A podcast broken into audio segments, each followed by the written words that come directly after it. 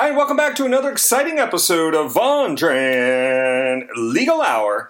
Attorney Steve Vondran here. We are talking in this podcast about software audits.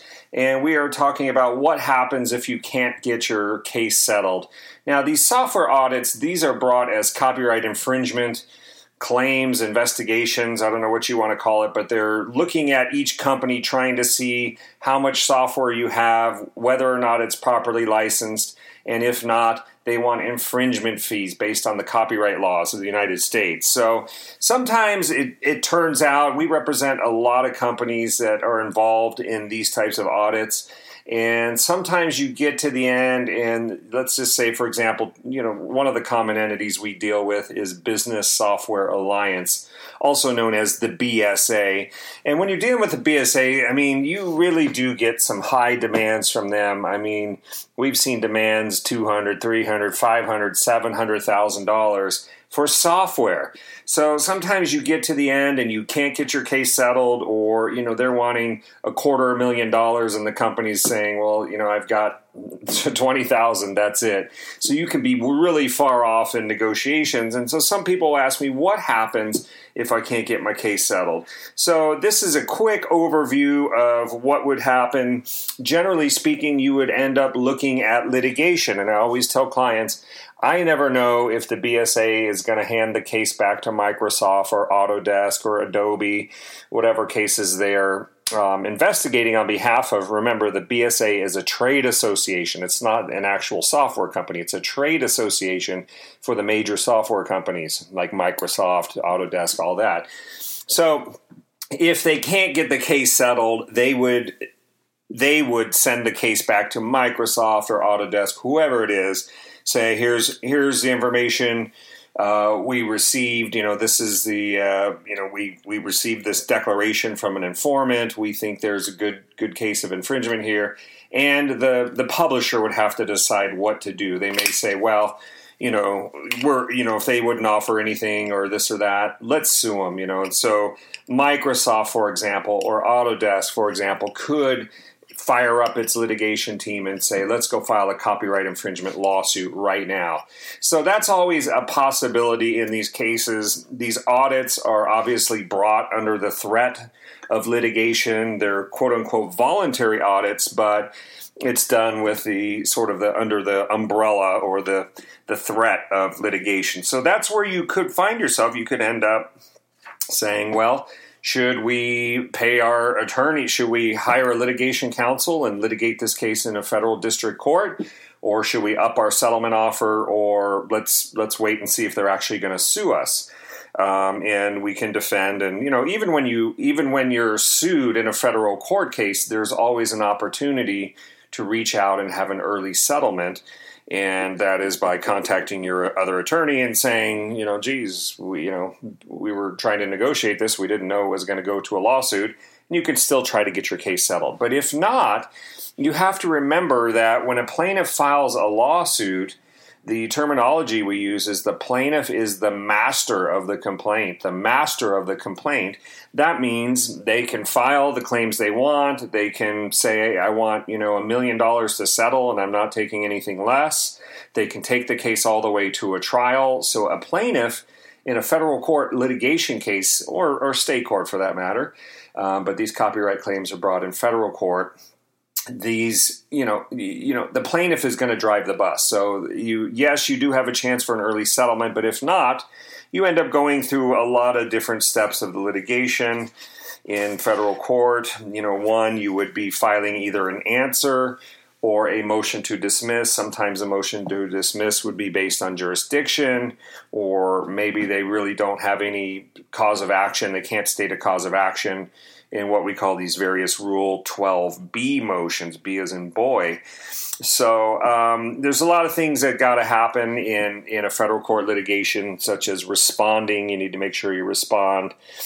And usually early on in federal court cases, there's a lot of there's initial scheduling conferences. There is initial disclosure requirements that oftentimes you don't have in a state court, um, especially like in California where I litigate um, you know, there's not a whole lot of in state court. There's not really initial um, disclosures that you give to the other party. But in federal court, it's a different story. So that's why there are some upfront costs. People will ask me, well, what's it cost to litigate? And I'll say, well, you know, it, it can depend, but, you know, don't be surprised if minimum retainers are $10,000 and you're looking at, you know, you know, several hundred, several hundred dollars as a, as a hourly fee. So the money can go quick in the initial stages of a federal case because there's usually a lot of upfront work. So you could have, um, like I said, filing a 12B motion, initial hearings, initial disclosures, and so forth and so on. So that's something you always have to realize. Now, I have a, put a blog together on this topic, which goes a little more through the steps.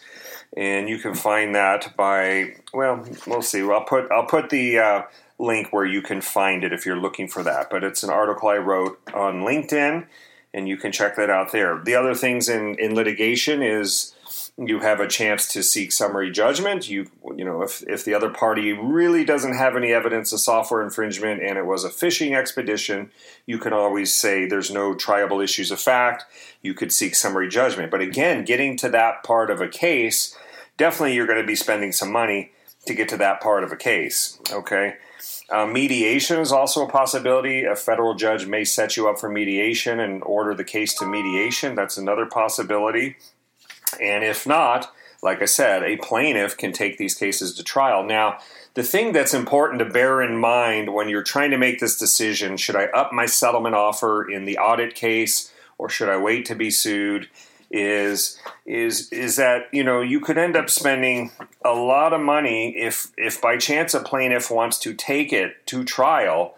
You know the way the copyright laws are written the federal statutory uh, United States Copyright Act says that the plaintiff, the, copy, the copyright holder, the software company, can seek up to $150,000 in statutory damages per willful infringement. So if you're if you've infringed, um, say it's a Microsoft Office suite, you know it's not the suite; it's the individual products. It's the Excel, the Outlook, the Publisher, the OneNote. It's these these individual products that you would be deemed to be infringing. So if you have four, let's say four products in a Microsoft Office suite, you know, that's 150, 150, 150, and 150. That's $600,000 in statutory damages that a plaintiff can potentially seek.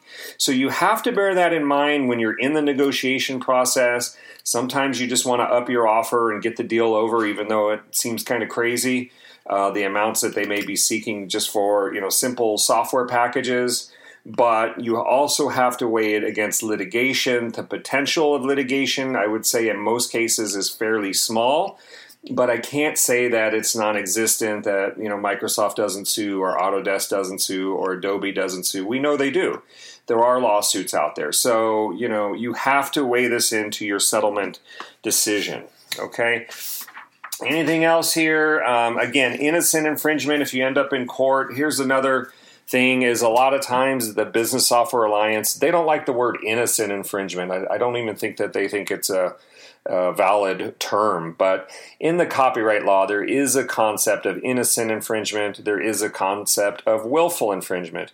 If they can prove willful infringement, they can seek the 30,000 minimum up to 150,000 per infringed title. So that's a lot, right? But if it's innocent on the other hand, there is some case law authority saying, you know, 200 bucks um, for innocent infringers. So there is some, there are some variations in there. That's going to come down to a fact by fact inquiry. You know, did the company know what it was doing? Should it have known? Did it bury its head in the sand? Um, were they using, you know, improperly licensed products? So forth and so on. So these are the things that are going to get looked at. So again, when you get to this situation of settling your case, you know, this is where it's really important to talk it over with your copyright counsel.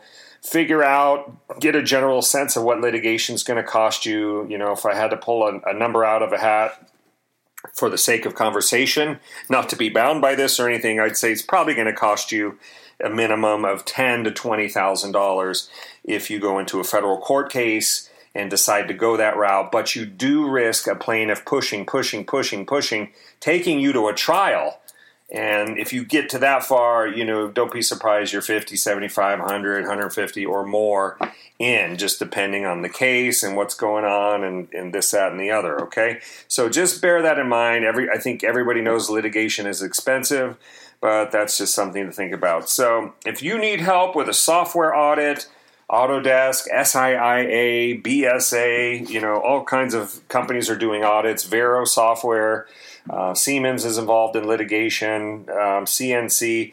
If you're involved in any type of software audit and you need representation, we can help you. We have helped a lot of companies across the country get these copyright investigations settled and get settled on fair and reasonable terms, okay? But hopefully this has been helpful if you found yourself in that sticky position where you're just the, the gap seems too big and you're wondering what litigation holds for you. Okay? Attorney Steve Vondran, licensed practice law in California and Arizona. This is general legal information only and not legal advice. I hope you liked it. If you did, give me some thumbs up, some likes, some shares. That helps keep us going and get this information to you. Information from the software trenches. Okay? Hope you have a great day. We'll talk again. And if you need more information, you can find my website at attorneysteve.com. Take care now.